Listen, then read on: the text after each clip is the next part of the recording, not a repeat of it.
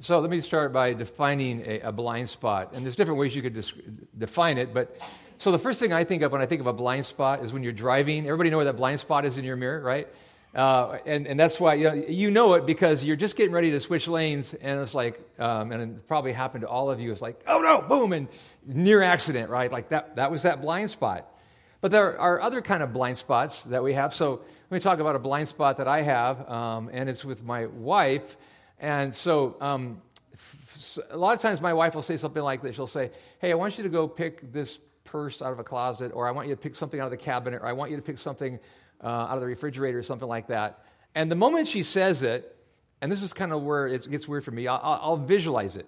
I immediately I go, Oh, yeah, I think I know what I'm looking for. And so I'll stand there, and the image in my mind is not matching up with the image of what's really in front of me. And so my wife is going, Steve, it's right in front of you. She'll be yelling from another room or something. I'm like, I can't see it. She says, It's right in front of you. And I'm like, No, serious, not here. And then she'll come in, inevitably it's right in front of me. And she'll, like, she'll hand it to me. And I'm like, Oh, there it is. Well, why, why was that a blind spot? It was because in my mind, I mean, I didn't see it because mentally I had this image of something else. And, and I'm wondering, I'm wondering maybe if, if it's not that way for a lot of people as it relates to God. I, I, I always say, you know, everybody's looking for God, but they don't know it. And, and, and I really, I think that that's true. But I think the, what they're looking for is a God who, who maybe they have no idea what he's really like or how they're going to experience. And so if they, if, if they are looking for God, they visualize or think God will look different or be different than, than he is. And, and so today, I, I want to talk to us, and this is kind of the, the big idea of, of what we're talking about this morning, is that how do we help other people's eyes to be open to God? Because there's blind spots, right? Even as, as Christ followers, a lot of times we have blind spots. And, you know, maybe God is trying to show us something, and, you know, you're like me, and like, God's going, it's right in front of you, it's right in front of you, and we're like, oh, I can't see it, right? But we're trying to, I'm thinking of people who don't have a relationship with God. Like, how can we get them to actually experience God and see God? And that God would be visible in, in their life.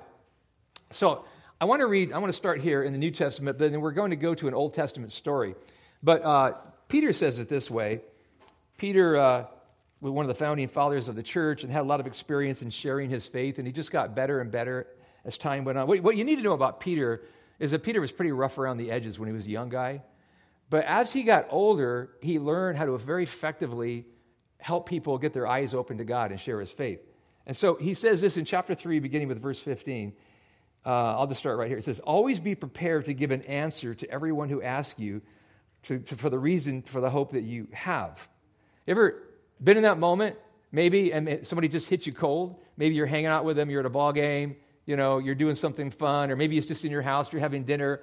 And then somebody who maybe is not a person of faith says, Hey, I'm just wondering. And they ask you that question. In that moment, you're on, right? Um, and, and if we're all honest, I wonder how many times that's happened and your heart starts beating faster and you're thinking, man, I do not want to screw this up. That's, that's, that's, that's that moment right there. So Peter says, always be ready, be prepared for, for that moment to give the, the reason for the hope that you have. But then he says this, and this is really, really important to our conversation today. But do this with gentleness and respect, keeping a clear conscience so that those who speak maliciously, maliciously against your good behavior in Christ may be ashamed of their slander. Um, how many times, maybe have, even be, before you became into a relationship with God, if you did, was maybe the gospel was presented and it was not presented well because the person was not respectful to you.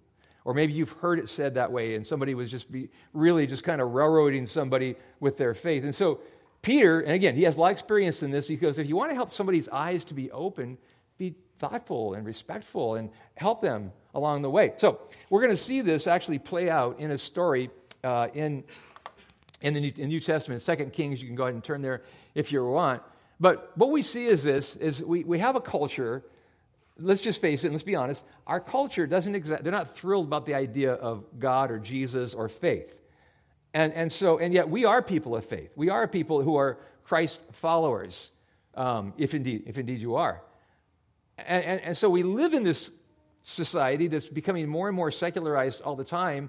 And we're trying to think, how can we, in the midst of a culture that's really not too crazy about the whole God thing, help them to open their eyes so that they'll want to know God, so that they'll want to have an experience with God. Because God is always wanting to get in. Why is He wanting to get in? The Bible says, For God so loved the world, He loves us. And it says that He's not willing that any should perish, you know, apart from this world without a relationship with God. So let's go to uh, 2 Kings chapter 6, and we're just going to take a few verses at a time here, beginning with verse 8.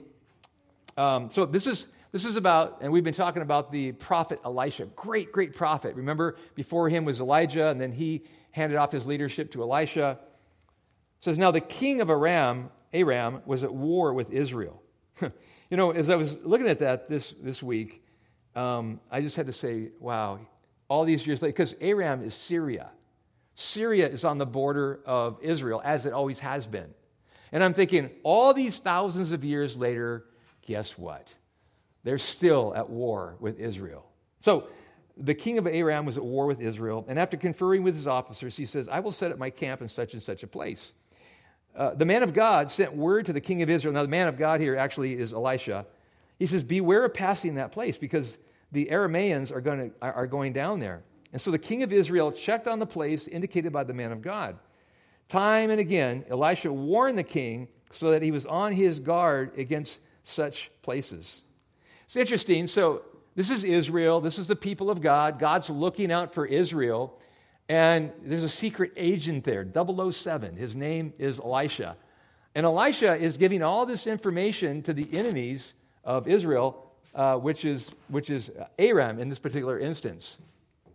So, what we see here is that, that God is always working, in, even when he isn't welcome. He's definitely not welcome in Aram, with Syria.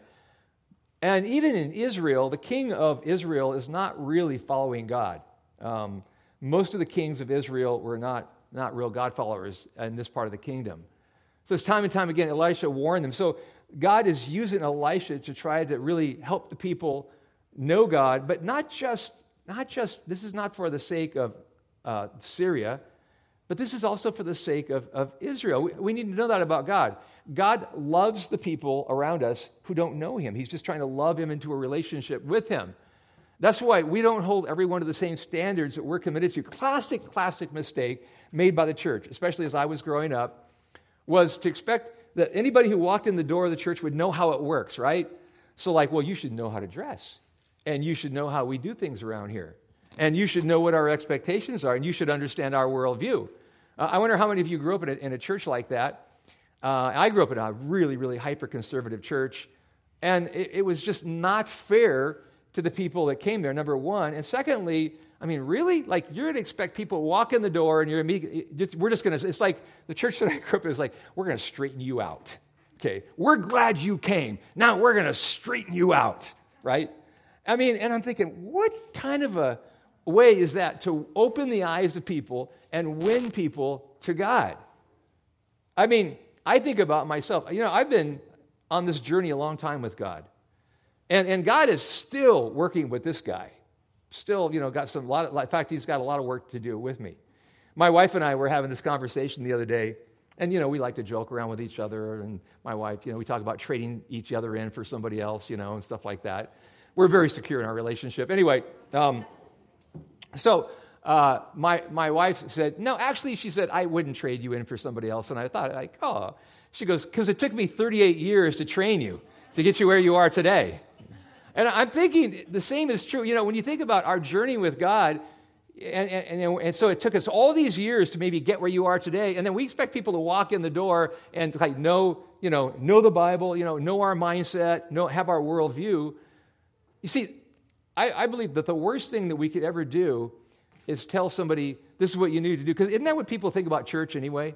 They think, well, I, I know how it works. I know, yeah, I'm going to walk in and you're going to tell me all the bad things that I do and all my bad habits. And, and that's just the expectation. And if, if we actually practice that, which a lot of churches still today unfortunately practice that, all we're saying is, uh, we're, we're talking about behavior modification. We're coming in and saying, you just need to be good. Oh, that really helps. That helps a whole lot.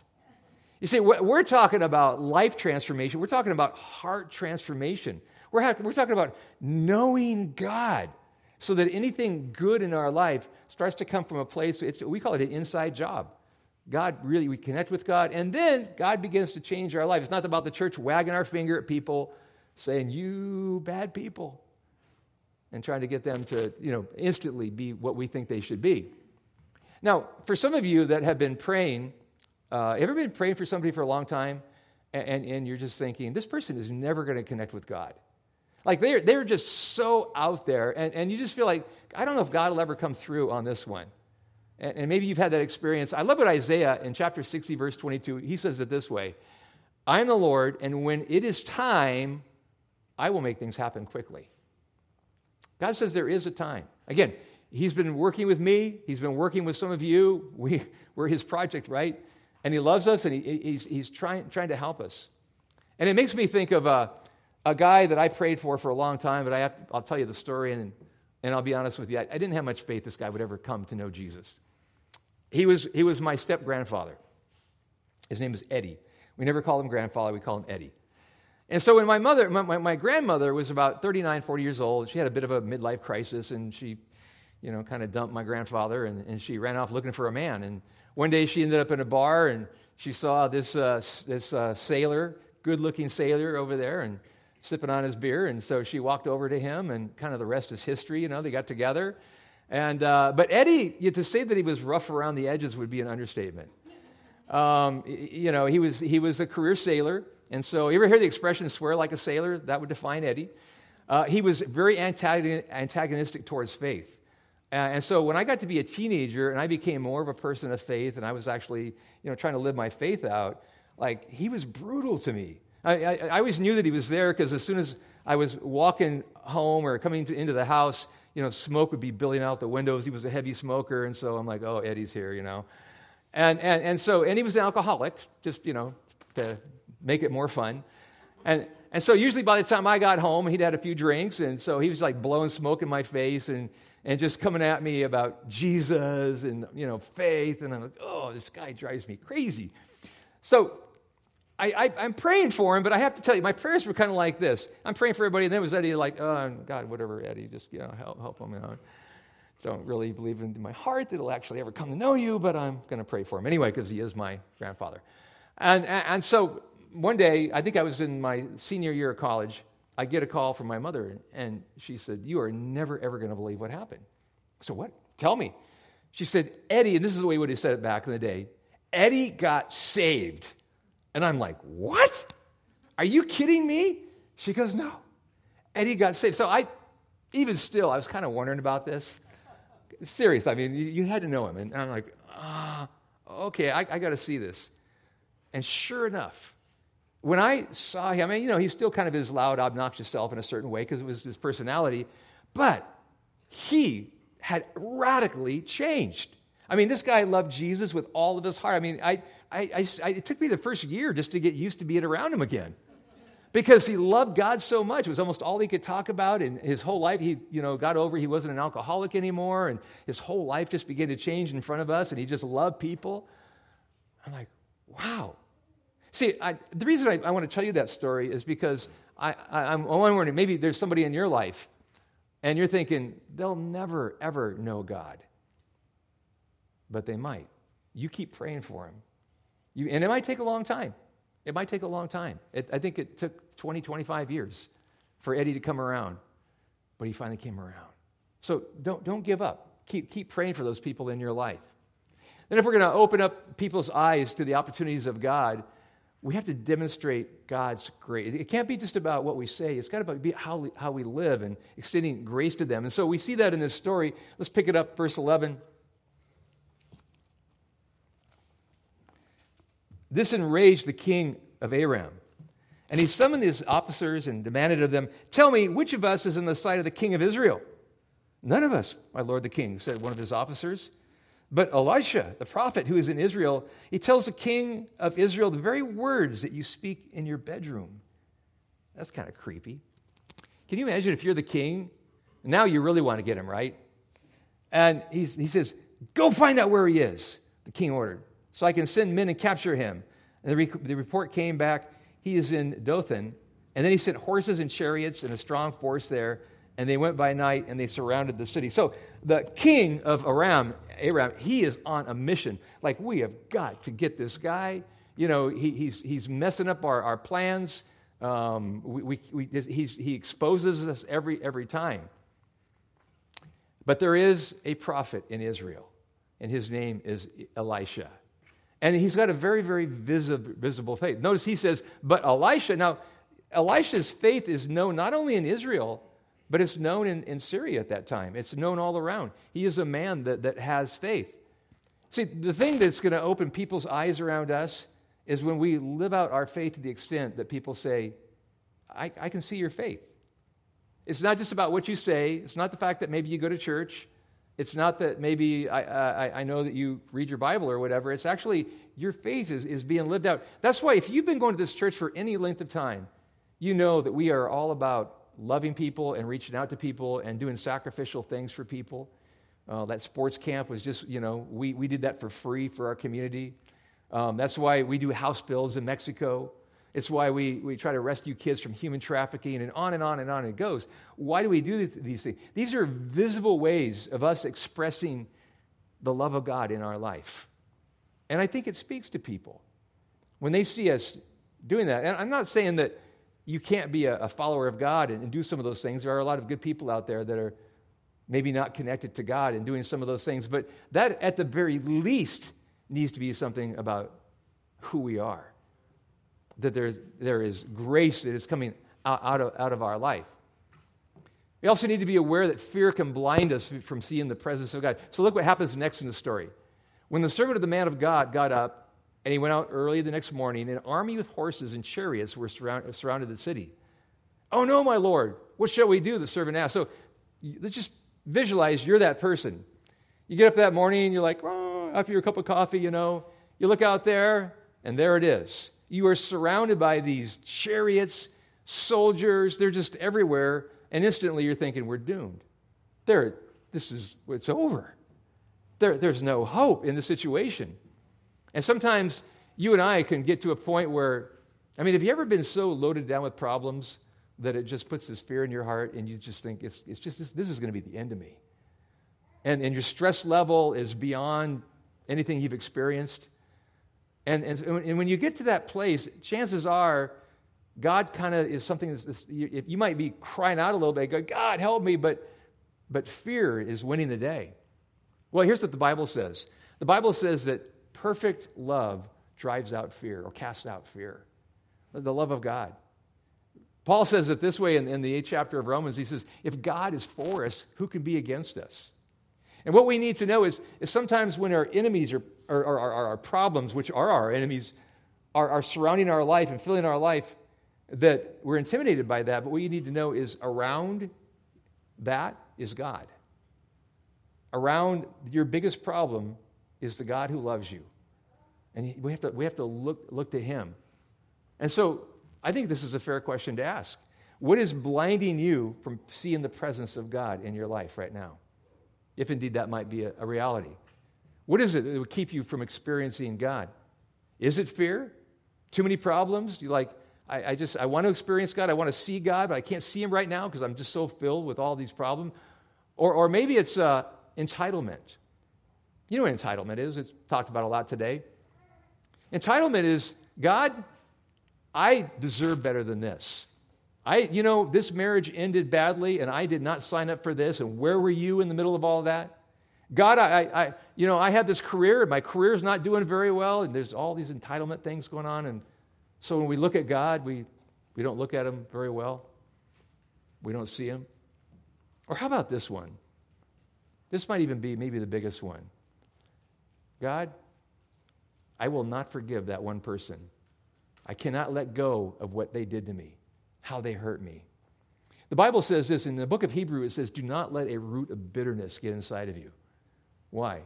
Because you won't see God. You know, hate blinds. Let me say it again hate blinds. And when you are full of hate or bitterness, you can't see God. God says you have to let it go, you have to forgive and you have to move on. And if you're here today and you're saying, Yeah, I just, I can't see God, maybe that's it. if there's somebody that you won't forgive, if there's something you can't let go of, could it be that that's the very issue right there? You need to forgive, you need to let go, you need to move on. And then, yeah, you need to ask God to make himself known to you. For, for people who really can't see God, it, it's really about saying, God, you, you got to help me see because I can't see. Verse 16 says this Don't be afraid, the prophet answered. Those who are with us are more than those who are with them. See, Elisha could see what God was really up to. He could see what his prophet or what his, his servant could, could not see. See, I, right now, it, wouldn't it be crazy if God would open our eyes up to all things spiritual, like the invisible world? Kind of freaky for a second, right? All of us are like, whoa! But also very encouraging because in that moment, we would realize that God's presence and his forces are much stronger than all the other forces of evil that are out there. We would realize that God is for us and he's strong and he's on our side and, and, and he wants to help us. If you're, if you're here today and you have not been experiencing God, you don't feel, you don't feel God, you don't see God, I want to pray for you right now, okay? Because this happens, I, I, I, talk to people all the time, and, and they say that. They'll go, and so a lot of times it's people that are not necessarily people of faith, but this is their big thing. They go, Yeah, you know, I, if he's out there, I want to experience him, but I, don't know, I haven't seen anything yet. And then I talk to people of faith who tell me the same thing. I don't know, I'm in this season, I just can't seem to, to feel God. So, would you just bow your heads with me for a moment? Let's pray about that, okay? Father, I know that at any given time, even people of faith can hit this place, kind of this, this crisis, where it just feels like you're not there, like you're not seen or visible or working or real. And in my prayer, Lord, for these that are here this morning, if there's anybody who finds himself in that place, God, my prayer is that you would reveal yourself to them, show yourself, show up, God. Show up in their life. Let them know how you love them. And even though they may be going through a very difficult time in their life right now, I ask that you would be so real and so evident, it would be undeniable. I ask, Lord, that, that it would happen for those that would believe this prayer, that would enter in right now in this prayer, today and tomorrow and this week, and that they'll step back and say, You are real. In Jesus' name we pray. Amen. Amen. Well, Elisha prayed, and he says, Open his eyes, Lord, and so that he may see. And then the Lord opened the servant's eyes, and he looked and he saw the hills full of horses and chariots, all fire all around Elisha. So in that moment, it's like, whoa, God showed up. He's here. He's, he, he's real in, in this moment. And his eyes were open. Again, how are we going to open the eyes of people around us to experience and see God? Well, I think, again, it's always going to be about grace, but it's going to be about grace in action in, in our life. And this is, Elisha demonstrates this so beautifully uh, in verses 18 and 20. Let's, let's read those. Look what happens next. As the enemy came down toward him, Elisha prayed to the Lord, Strike this army with blindness. And so he struck them with blindness, as Elisha had asked. And Elisha told them, this is not the road, and this is not the city. Follow me, and I will lead you to the man that you're looking for. And he led them to Samaria. And after they entered the city, Elisha said, Lord, open the eyes of these men so they can see. And then the Lord opened their eyes, and they looked, and there they were inside Samaria. Now, you have to know what a big deal this is all those thousands of years ago. These were revenge cultures. You did not let your enemy off the hook. If you captured your enemy, at the very least, they were going to be slaves and held captive. But Elisha wants to show them something different. Yeah, he does pray for temporary blindness so that they don't get killed. But then he's, he's, he's, he's going to show them the way that God deals with, with people, how, how God loves people. So here's another question for you that maybe will help you in your season of life.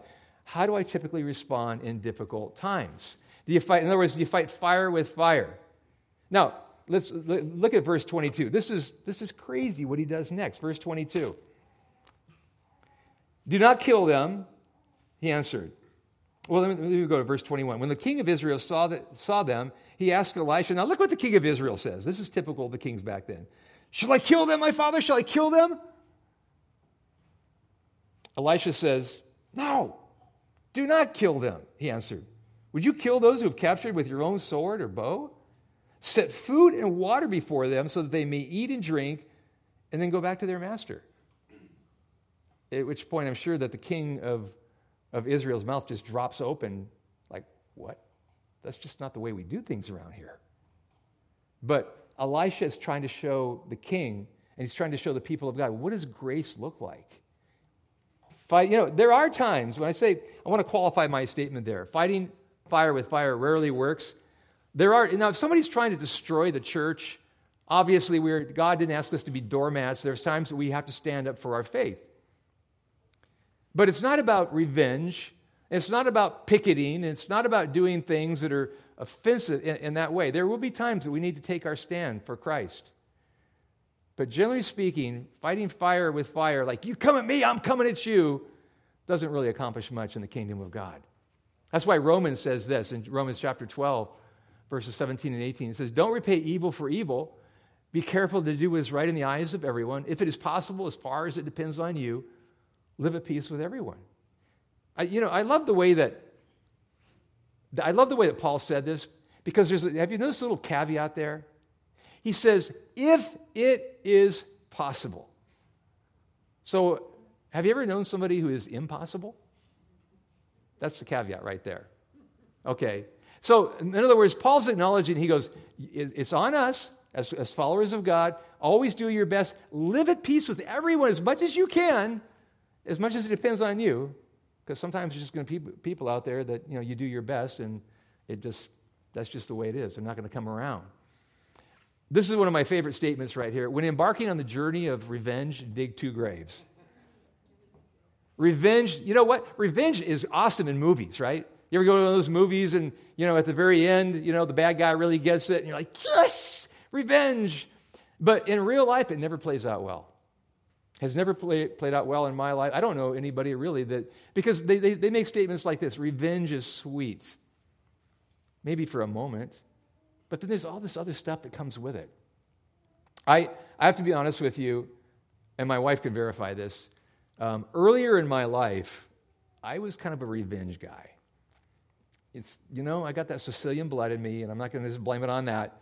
But earlier in my life, I was kind of like this if you get me, I'm going to get you. And I'm going to get you worse than you got me. That's just who I was. Uh, and at some point in time, just because God is, I remember I told you it's a long journey, He's been working on me. At some point in time, I realized this is not the way to do it. And every time that I did do revenge, it was always messy. And it didn't feel good. I mean, when you think about revenge, how many times, if you, like, if you're going to do revenge, you have to think about it a lot. You have to stew about it. You have to burn up a whole bunch of emotional energy over it. You might lose some sleep over it. I'm going to get him. I'm going to get him. I'm going to get. Like God doesn't want us to do that.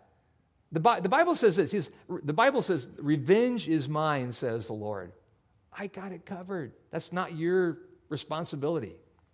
So that, that's just not the way we do it.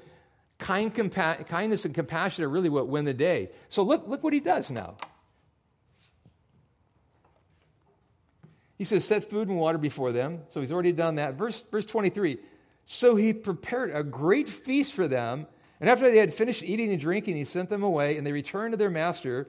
And so the bands from Aram stopped raiding Israel's territory. Can you, can you imagine? Full blown party for these guys. Now they can see, and they're, you know, I can imagine they're just kind of like looking across the table at each other and going, Are you kidding me? They're giving us a party after we attacked them. Like we were going to kill them, and now they're feeding us and they're giving us this banquet. Like, how crazy is this? You ever wonder if maybe the people in our life feel the same way when they're mean to us and we're not mean to them? They even might hate us, but we don't hate them. That's why in, Romans 2 4 it says, Or do you show contempt for the riches of his kindness, forbearance, and patience, not realizing God's kindness is intended to lead you to repentance. How do you, how do you do, deal with open hostility? When people come at you, do you know what Jesus said? Okay, get, get ready for this. Jesus said, If you follow me, they will persecute you, they will ridicule you, they will reject you. Did you get that? He just says it's going to happen. If you're a true follower of mine, it kind of comes with the territory. But also said, but, but you love them anyway. I, I, it makes me think of a, um, some years ago, we were just getting the church started in Ocean Beach. And so I was pastoring two churches that time. So on Saturday, I was just getting the church open, our Newbreak Church over in Ocean Beach. And so I would pastor there on Saturday, and then I would come here and I would pastor this church on Sunday.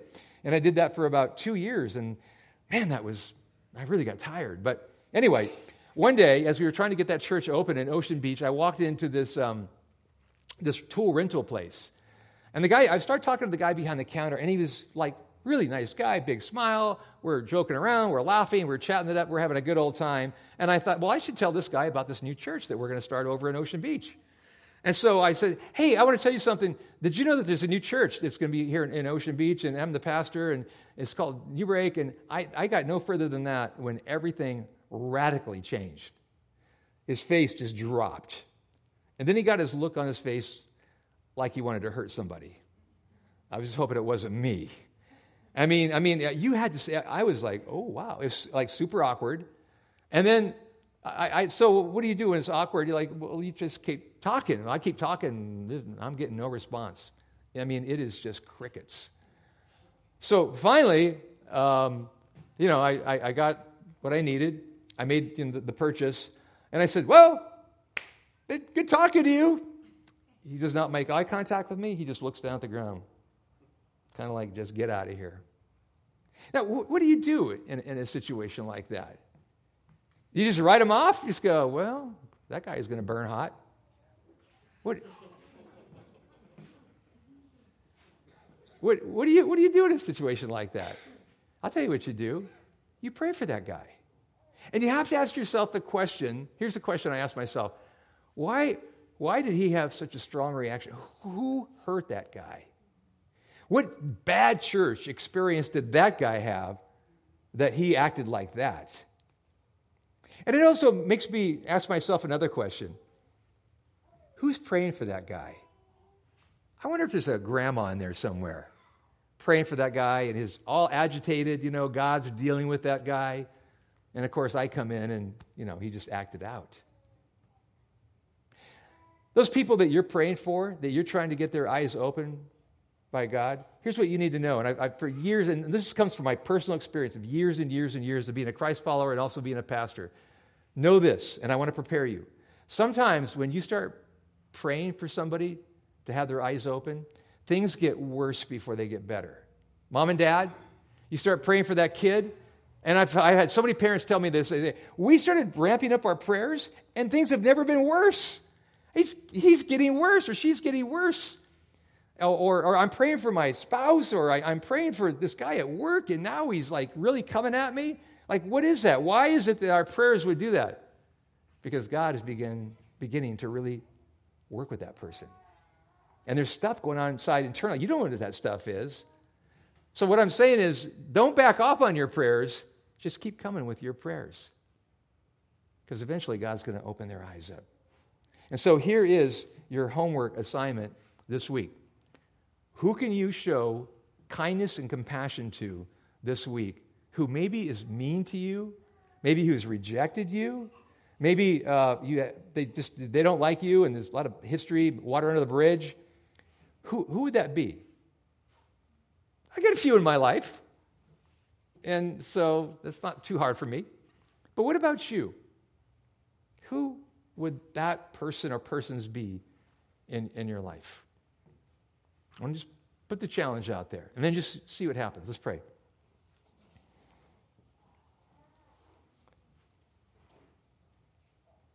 Lord, thank you that you never give up on us.